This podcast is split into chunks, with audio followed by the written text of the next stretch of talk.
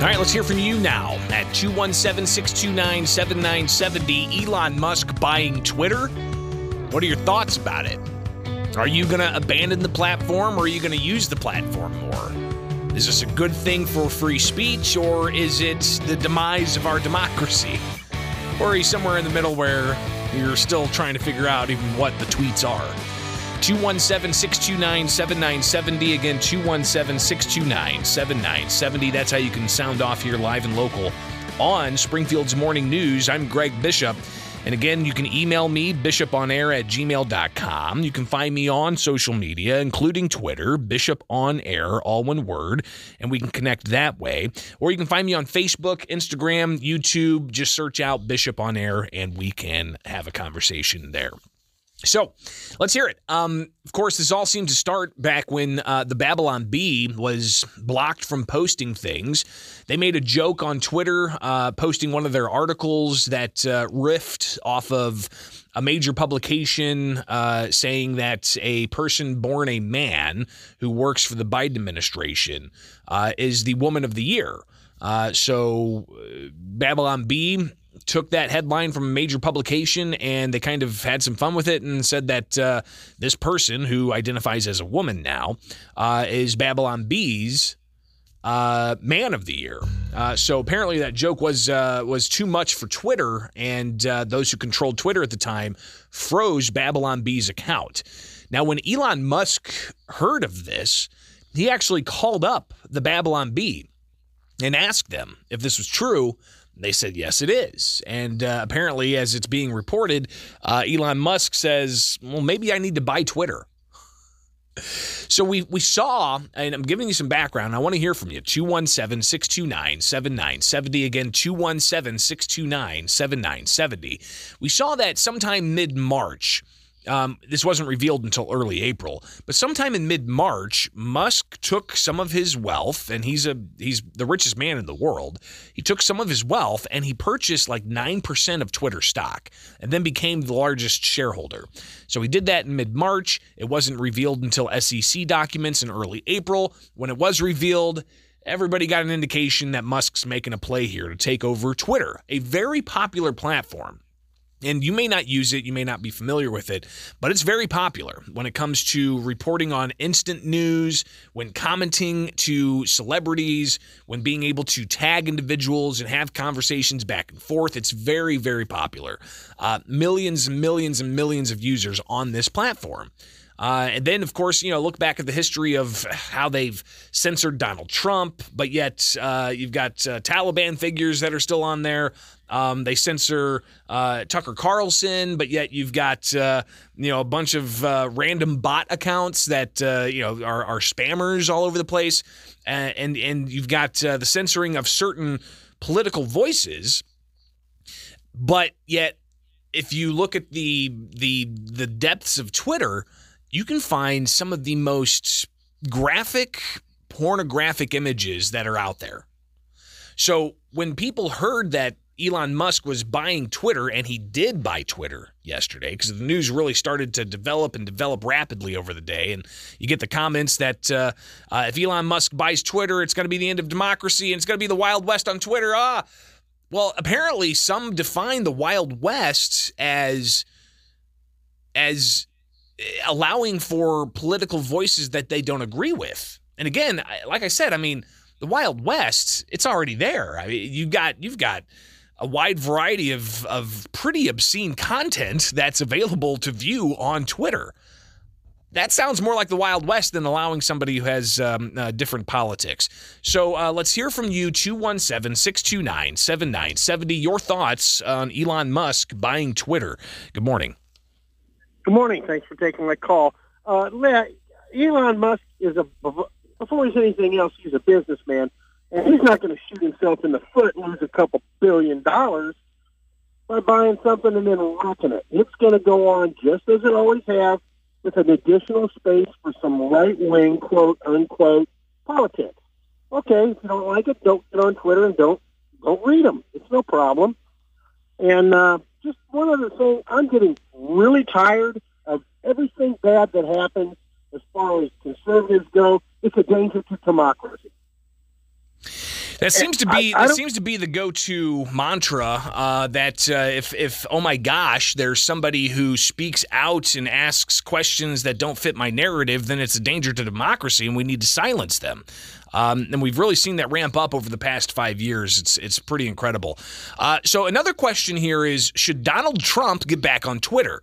Apparently, he told Fox News that that's not going to happen. Donald Trump, former president, think about that. A a president at the time when he was president was taken off of Twitter. Uh, Twitter blocked him uh, and, and kept him from the platform. A president, a sitting president. Now, he's the former president, of course, but uh, is he going to get back on Twitter? He says he's not. He says he's focused on his social media, Truth Social, which really hasn't even launched yet. So there's that. Uh, Others speculate, yeah, I think Donald Trump's probably going to get back on Twitter, so we'll see what happens there. But things that Musk wants to do he wants to get rid of the bots, he wants to validate humans, he wants to allow for free speech in what he calls the public square of Twitter. Uh, he wants to expose the algorithm which is pretty incredible because that will show not just what happens with Twitter, but what's happening with other social media. All right. And the public will then become fully aware that uh, their communications are being manipulated by these social media giants. Your thoughts?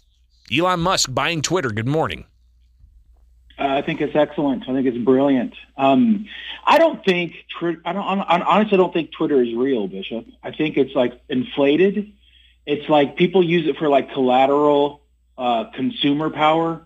Like I honestly don't think some of these celebrities have that many followers just like poll numbers usually aren't accurate. They usually, hey, you you might sample a thousand people and project that. I honestly don't think all of these people have millions and millions of followers. Well, and I think one thing that Musk wants to do is get rid of the bots because the the bot farms in other countries are incredible. I don't know if you've ever seen the videos of they've got walls of cheap cell phones oh, yeah. where they've just got yeah. these things automated.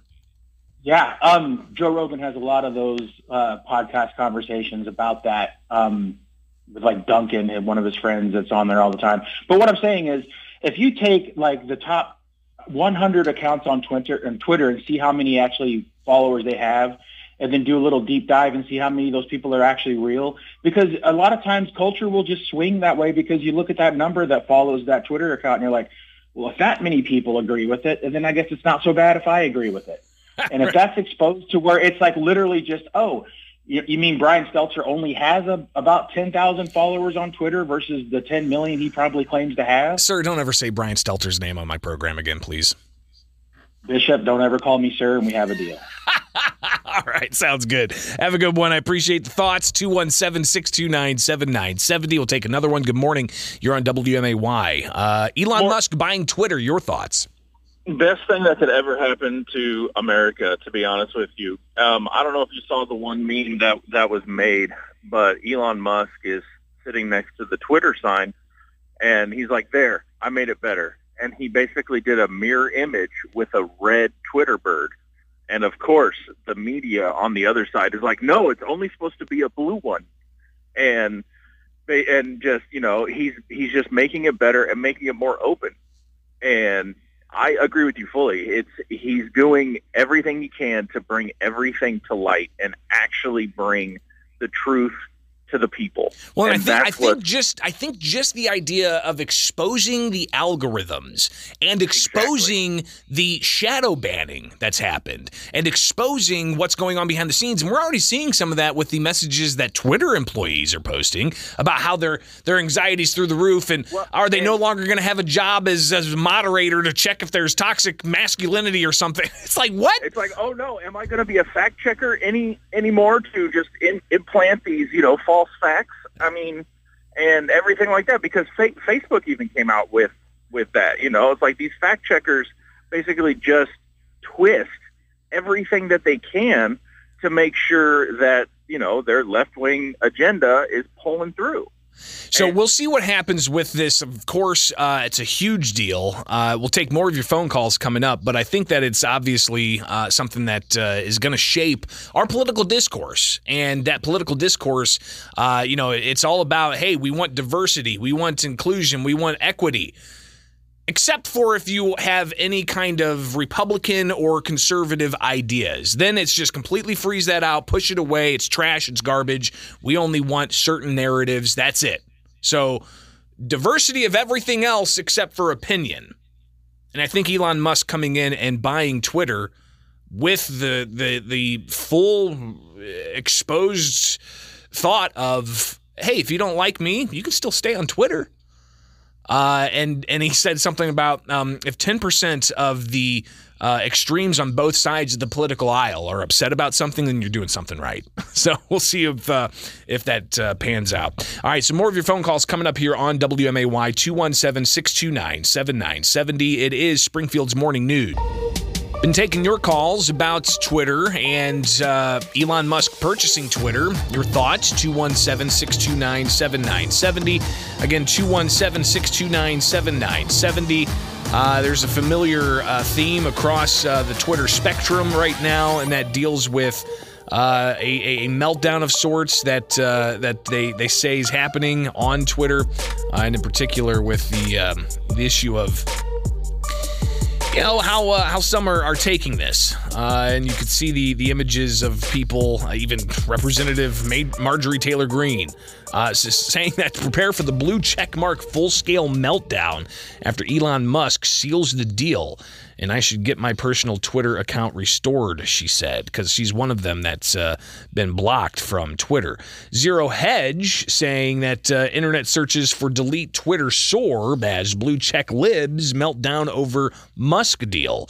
Uh, even more uh, statements all across the board, and uh, if you just search Twitter meltdown, you'll you'll find uh, even some internal accounts uh, and Shaun King, uh, if you're not familiar with Shaun King, he's a, he's a fascinating character. Um, an activist, uh, a, a, blogger. Uh, he said, at its root, Elon Musk wanting to purchase Twitter is not about left versus right, it's about white power, he says. Shaun King tweeted that the man was raised in apartheid by white nationalists. He's upset that Twitter won't allow white nationalists to target, harass people. That's his definition of free speech. And then what happens is Shaun King he removes his account. Uh, so apparently, um, Shaun King taking his his ball and, and going home. Uh, 217 629 7970 is the phone number. Let's get a few more comments here. Good morning. You're on WMAY. Your thoughts about all of this?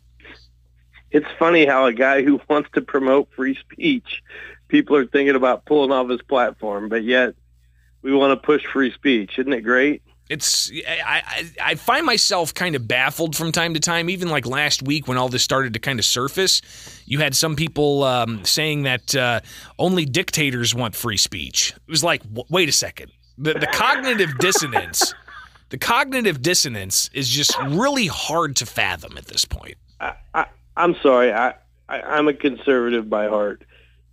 These liberals now aren't true liberals. I mean, there used to be liberals that had some common sense.